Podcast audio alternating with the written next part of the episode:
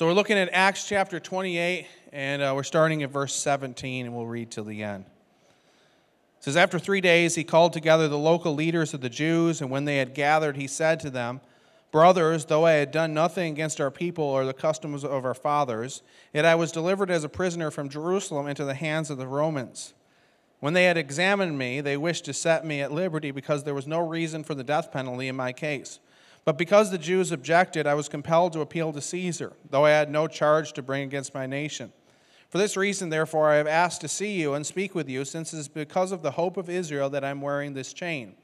They said to him, We have received no letters from Judea about you, and none of the brothers coming here has reported or spoken any evil about you.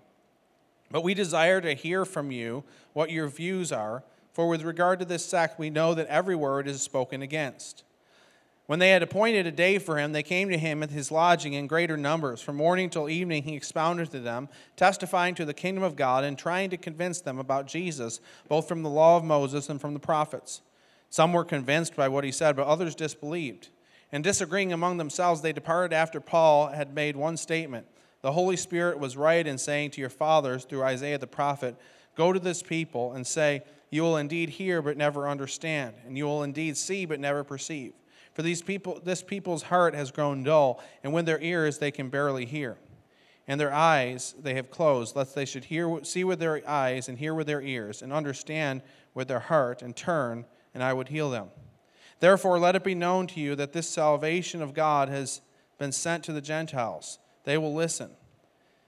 He, Paul, lived there two whole years at his own expense and welcomed all who came to him proclaiming the kingdom of God and teaching about the Lord Jesus Christ with all boldness and without hindrance. Well, uh, when I was a child, I went to the Hershey's Chocolate Factory in Hershey, Pennsylvania, and uh, the factory has this ride that you can go on where it just, you know explains how chocolate is made. And the first thing, of course, they show you is uh, they take you to a farm and show you how uh, there's so much milk that's required to make the chocolate. And then they go on from there and show you how the chocolate beans are, the cocoa beans are roasted and they're made into chocolate liquor. And then it shows you how all the different ingredients are mixed together and heated up to the, certain, to the right temperatures. And uh, then finally, how they're put into molds to make all the different kinds of chocolate that Hershey makes. And then finally, packaged into uh, the different packaging. And then after you leave, when you walk out, there's an attendant that hands you a Hershey's chocolate bar. And I remember as a child going there, and I was just amazed at the whole process and how uh, a chocolate bar that I had eaten so many different, so many times was made, and all the different ingredients that went into making that chocolate bar. Well, we've been looking at the book of Acts for a number of weeks, and I think that as we look at the book of Acts as a whole, I think it's kind of like a backstage tour in the growth of the church. We see the church starting in Jerusalem with just a, a, few disciples who are kind of timid, kind of scared, and then the Holy Spirit goes upon, comes upon them, and then there, these disciples come, turn into a worldwide movement. And as we look at the book of Acts, I don't think it's simply history. It's not something that's just simply informative for us to know. But I think that as we look at the book of Acts, we can look at and describe ingredients that are necessary for the church to be the church, or more specifically, for the church to be used mightily by God. So, what are these ingredients that are necessary for the church to be the church, for God's power to move in an incredible way through the church? Another way of putting that is what would it take for our church, the church in the United States, to look like the church in Acts? For God to do the wonders among us that He did in Acts. Well, the first ingredient we see throughout the book of Acts is the Holy Spirit. We see throughout the book of Acts that the disciples are filled with and led by the Spirit of God. From the very beginning, the start of their ministry, Jesus leaves and then the Holy Spirit comes upon them, and the Holy Spirit empowers them and leads them in ministry. And He's the one who directs them as Jesus uh, directs them to do the things that Jesus commanded. We see several instances in the book of Acts where the disciples are led by the Holy Spirit. In Acts 10 19 to 21, it says, And while Peter was pondering the vision, the Spirit said to him, Behold, three men are looking for you. Rise and go down and accompany them without hesitation, for I have sent them. Peter went down to the men and said, I am the one you're looking for. What is the reason for your coming? Acts 13, 2 to 4, it says, While they were worshiping the Lord and fasting, the Holy Spirit said, Set apart for me Barnabas and Saul for the work for which I have called them. Then, after fasting and praying, they laid their hands on them and sent them off. So, being sent out by the Holy Spirit, they went down to Seleucia, and from there they sailed to Cyprus. Acts 16, 7 says, And when they had come up to Mysia, they attempted to go to Bithynia, but the Spirit of Jesus did not allow them to. The Holy Spirit is the one who directs and empowers the ministry of the disciples. Way back when, when we started studying the book of Acts, traditionally the book of Acts has been called the Acts of the Apostles. But as we looked at that title, we, dis- we discovered that that isn't quite accurate. More accurately, it's the works of Jesus Christ. Jesus' ministry is continu- continuing through his disciples by the power of the Holy Spirit. It's not the disciples' ministry, it's not their work, it's God's work through them. As we're studying in the Bible study, experiencing God, as we looked at the first week this past week, the whole main gist of it is that God is already at work, and we need to join Him where He's at work. It's not that we come up with our own plans and then say, God, would you help me accomplish these things? God is already at work, and our job is to figure out where He's working and join Him in that work. But how often do we do the opposite? How often do we figure out what we want to do or feel like we should be doing a certain thing and then ask God to bless us rather than finding where God is working? Years ago, when I was in high school, my family and I went on a vacation to Hawaii. And while we were there, I was able to take some surfing lessons. Surfing is a very easy concept. It's very simple the, the principle of how you surf. It really didn't take much in terms of the lessons, but actually doing it was very, very difficult. So the basic idea is, you know, you have a board and you know you attach it to your wrist so it doesn't uh, go away if, if you fall off, and so you get on top of the board and hold on to it, and then you look for a wave to come. And once you see a, a pretty decent sized wave coming, then you start paddling and paddling to get some momentum. And then at, right, at just the right moment, when the wave is right upon you, you have to stand up and then ride the wave into the shore. Well, I would do that, and I would see the wave start paddling, but oftentimes I wouldn't time it right. I would either jump up before the wave had already passed uh, way before the wave had already passed or way after it. So, a number of times I jump up on the board, and instead of moving, I'm just kind of standing there trying to balance and not going anywhere. It's a simple concept, but it's hard to do. And the thing was, it took a lot of effort to do that. It took a lot of effort to jump up there and to balance, but I wasn't going anywhere. And I think the same thing is true in the way that we sometimes try to serve God. We put forth a lot of effort, but when we're not in touch with the Spirit of God, we're just kind of spinning the wheels.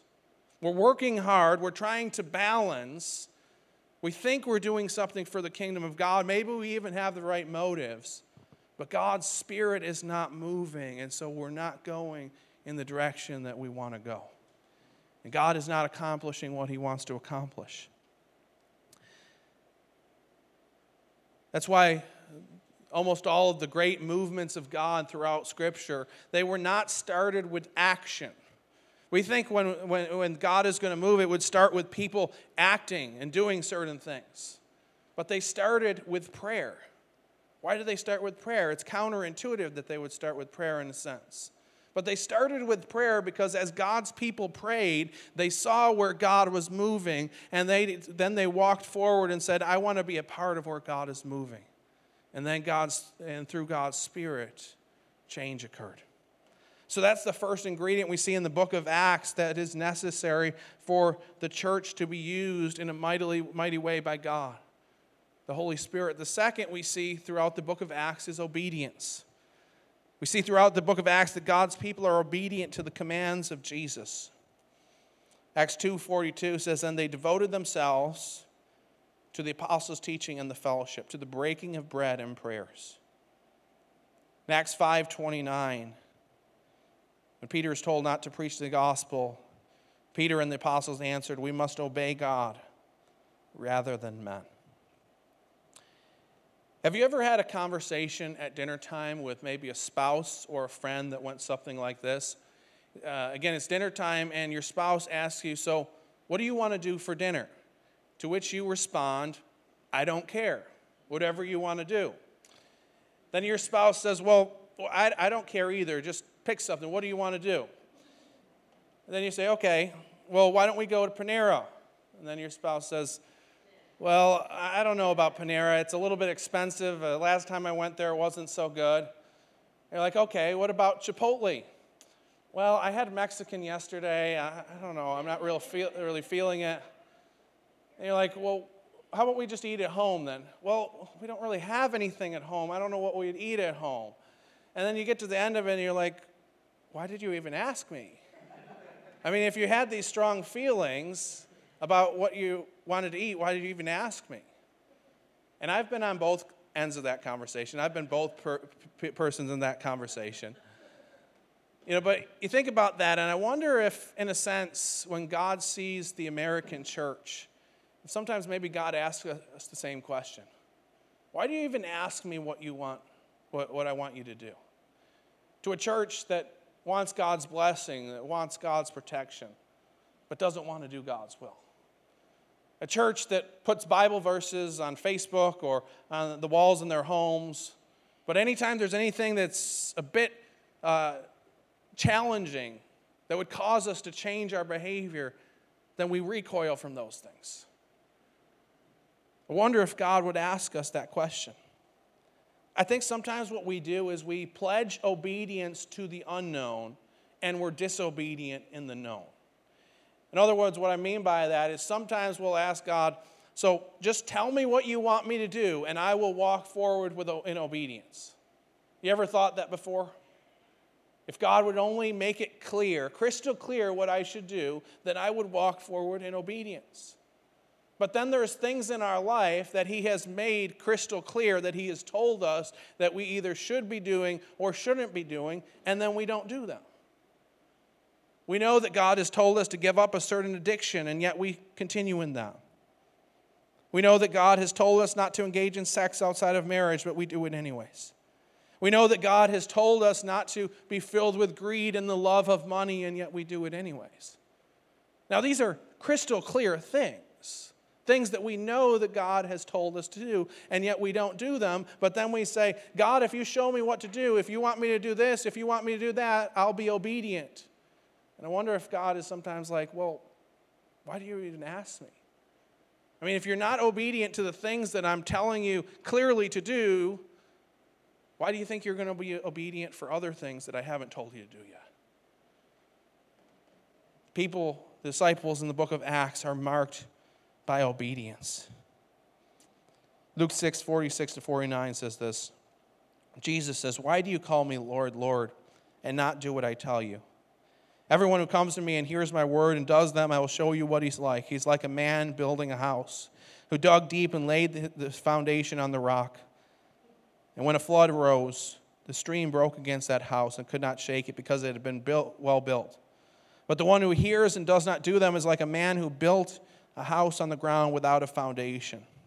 When the stream broke against it, immediately fell, and the ruin of the house was great. Tragically, I've seen this reality played out in the lives of so many people. People who have an appearance of godliness, people who it seems like are on the right path. But when a trial comes, when a temptation comes, it becomes clear that their heart is not for God. We see examples of this in the early church as well in, in the book of Acts. Ananias and Sapphira, Sapphira sell a piece of property. They claim they've given all the proceeds to God. They weren't under compulsion to do that, they did that of their free will. But they said they gave all of it, they didn't. In essence, they were lying to the Holy Spirit. We saw Judas who spent so much time with Jesus and yet hadn't submitted to Jesus as Lord, and how he's replaced in the early part of the book of Acts. But in order for God's power to move in His church in remarkable ways, we need to be people of obedience. We can't expect God's blessings and God's favor and God's power to move among us if we're walking in disobedience, if we're walking in deliberate, willful sin. Sometimes, you know, sometimes people will say, well, I don't feel God's presence. Or I don't feel like God is answering my prayer. Or I feel like God has abandoned me. Now, there could be a few different reasons for this. This isn't always the case. But one reason for that is perhaps you're walking in disobedience. See, sometimes we expect our relationship with God to be very different than relationship with other people. Let's say you have a friend, a longtime friend, been good friend for years, and you know exactly what that person likes, what that person doesn't like. And there's some things that you have done before that really frustrate your friend, and your friend has gracefully communicated those things to you. And yet, every time you're with your friend, you do those things that frustrate or annoy your friend.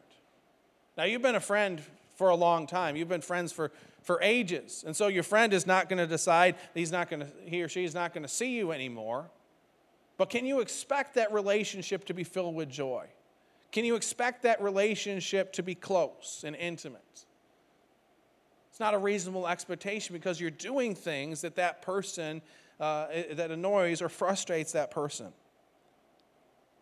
It makes sense in a physical in physical relationships but sometimes in our relationship with god we want a close relationship with god we want to feel god's presence we want to feel god's blessing we want god to answer our prayers but we don't want to do what god wants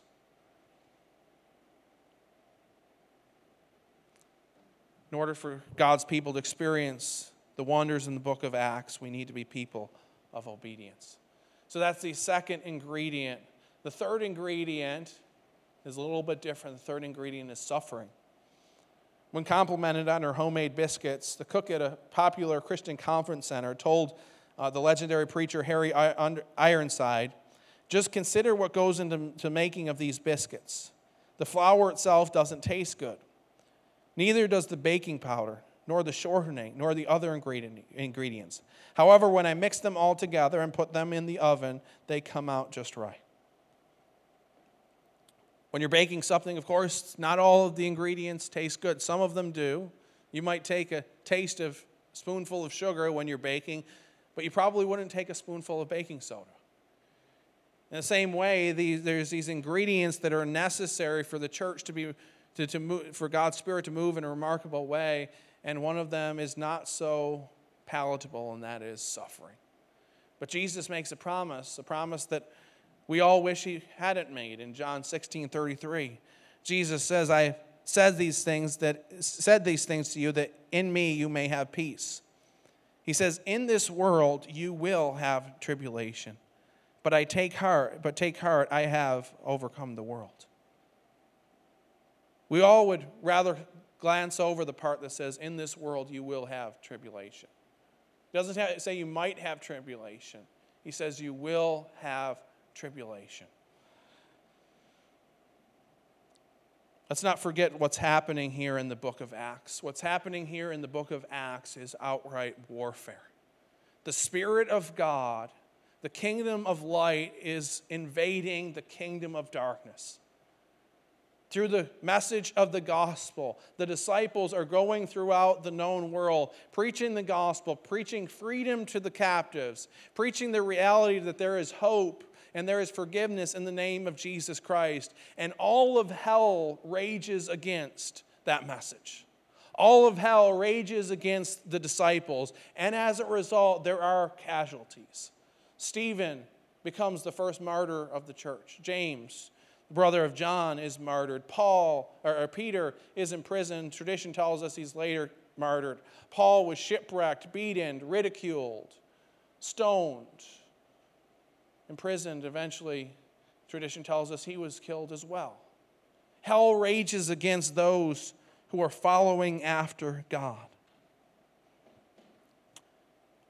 I mentioned this before, but I think it uh, is worthy of repeating. One of the most powerful sermons I ever heard uh, was from a man named Dr. Russell Moore. First, uh, one of the first messages I heard in seminary, and his basic point was now that you've decided you're going to follow after God and be a minister of God, Satan is coming for you. Satan wants to destroy you. And the same thing is true for each and every one of us who are following after God, who are making a difference for God's kingdom. Satan wants to throw you off the rails, he wants to destroy you.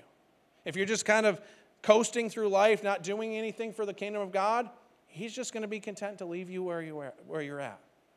And if you never face opposition, you never face uh, any kind of suffering, then maybe you need to ask yourself does hell really care what you're doing? Because when you're doing God's will, when you're following after Him, hell is angry. Satan will seek to destroy your soul. We know that He cannot destroy our souls, but He can destroy our witness. He can destroy our ability to preach the gospel and share His love with those around us.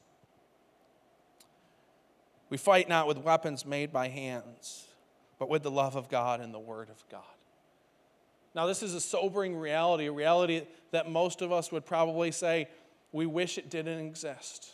We wish suffering didn't exist.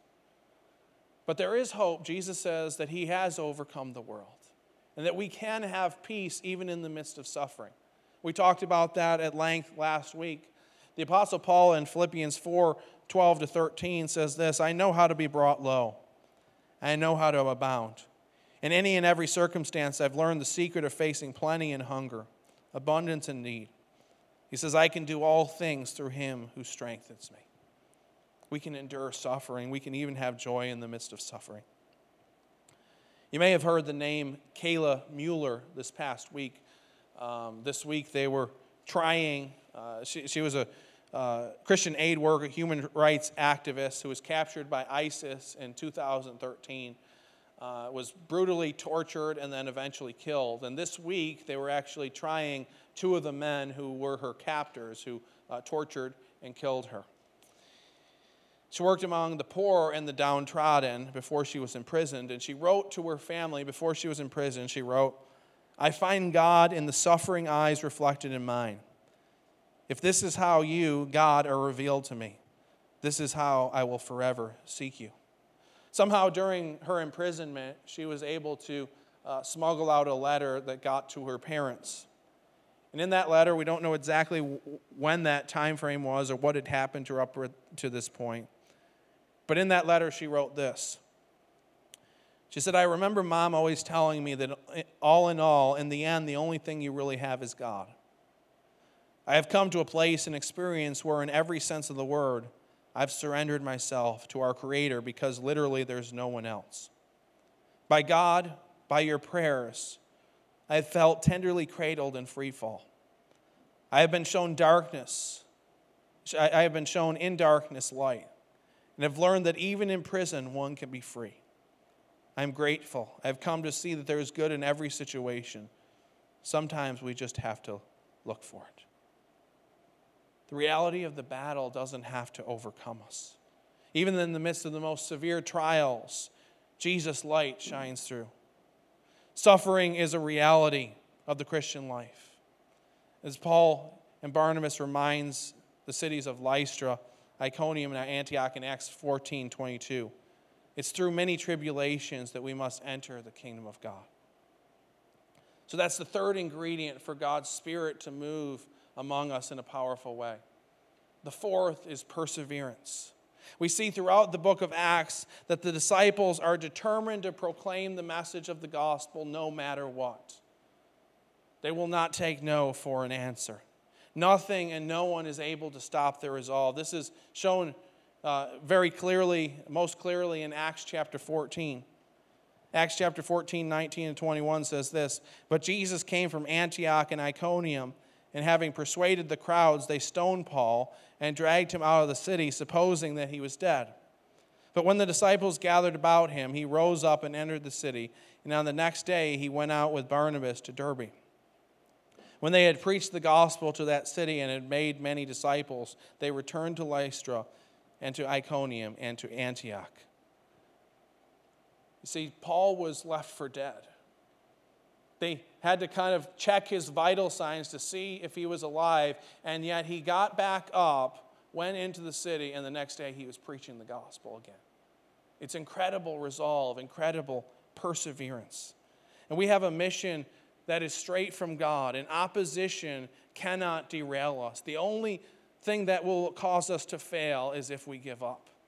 Dietrich Bonhoeffer once said this The only fight which is lost is that which we give up. During his time as the U.S. Division head of Wycliffe Bible translators, Bernie May wrote a newsletter. And in one of the newsletters, he wrote about a couple named Ken and Neve Shoemaker. And Ken and Neve Shoemaker had been supporting Wycliffe for a number of years. They were now in their 80s, mid 80s, and yet they never gave up. They never stopped fighting. They never stopped doing what God had called them to do. Ken said this He said, We're on our last lap. He said, But we're committed to spend three hours a day in prayer, mostly for Wycliffe people. He said the other day, Neve was awfully tired. She said she didn't know whether she was able to pray for the full three hours. I told her, Come on, don't let, don't let up. We've got to finish the course. He says, That day we prayed for three and a half hours. The calling for us as believers is not to give up. Maybe some are who are listening today. Maybe you feel like you don't have anything to offer. Maybe you feel like you just can't do anything for the kingdom of God anymore. Maybe your health is failing. Don't give up. God still has a purpose for you. Stay faithful to the end. God calls us to perseverance. So we see these ingredients that are necessary for God's Spirit to move in a powerful way. And we get to the end of this uh, of the book of Acts. The apostle Paul has been through a whole lot in his life. The shipwreck, the imprisonment we looked at last week, these other trials being stoned, imprisoned, ridiculed. And then we looked at how his story came to a close. His story closes well, Paul is in Rome, he's under house arrest. People are coming to him from morning to night, and he's proclaiming the gospel to them. And then the, during this time frame, he wrote some of his most influential works Ephesians, Philippians, Colossians, Philemon. The book of Acts ends this way says he lived there two whole years at his own expense and welcomed all who came to him, proclaiming the kingdom of God and teaching about the Lord Jesus Christ with all boldness and without hindrance. Now, what's the significance of this ending? I mean, it seems on the surface that it's, the story just kind of stops. We don't know, we're not told by Luke what happens to Paul. We're not told about the end of his life. So, why does it stop here? Now, some scholars suggest that perhaps Luke didn't know what happened to Paul, that this was written before the end of Paul's life. However, other scholars believe that it was written afterwards, and Luke actually did know. And, I'm, I tend to favor the latter view because it says in the text in verse 30 that he lived there two whole years. Now, if, if this situation was still ongoing when Luke was writing, you would think that he would say, well, Paul is still there. He's still preaching the gospel, but he doesn't. It says that he preached there for two years. So, if that is the case, why might Luke end the story this way? Why does he end with Paul in Rome preaching the gospel with boldness and without hindrance? I think perhaps what he's trying to do is he's trying to proclaim that the gospel is winning. That the gospel that had started in a room in Jerusalem has now reached the furthest layers of Roman society, that it's now reached the capital of the known world, Rome. And the gospel is winning. But it's also open ended because this is not the end of the story of the church, this is the beginning of the story of the church. The revolution has begun. Light is invading darkness. And now the church continues. And there's only 28 chapters in the book of Acts. But the 29th and the 30th and the 31st are being written by, were written by further generations of the church. And so I believe that Luke is trying to communicate that the gospel is going forward, that light is invading the darkness. And I think we learn something very important in this, and that is that faithful servants cannot fail. Faithful servants cannot fail. We see Peter, Barnabas, Paul, faithful servants who did everything they could to preach the gospel. And they cannot fail because they're not on simply their own mission, they're on God's mission. They're doing what God called them to do by the power of the Holy Spirit. And the gates of hell cannot stand against God's church. As believers, all we need to do is be faithful to the calling that is before us, to follow and rely on the Holy Spirit, to walk in obedience, to endure suffering, and to persevere, to never give up. And when we do these things, we cannot fail because it's not our mission, it's God's mission. And we're simply the vessels that He uses to proclaim His gospel to the world. Faithful servants cannot fail. May we also be found faithful in our calling to reach those around us with the gospel. Let's pray. Lord, we thank you for the work of your Spirit. We thank you that you don't call us to win in our own strength. We know that you've already won the victory. And through your power, through your Holy Spirit, you call us. You choose to use us to reach your world with the gospel, to show your love, to be your hands and feet, to proclaim your gospel. Lord, may we be found faithful. May we rely on you. May we walk in obedience. May we endure suffering, and may we never give up. Lord, give us the strength through your Holy Spirit to do that. And as we do that, Lord, we pray that you'd move in our midst in a powerful way. In Christ's name I pray. Amen.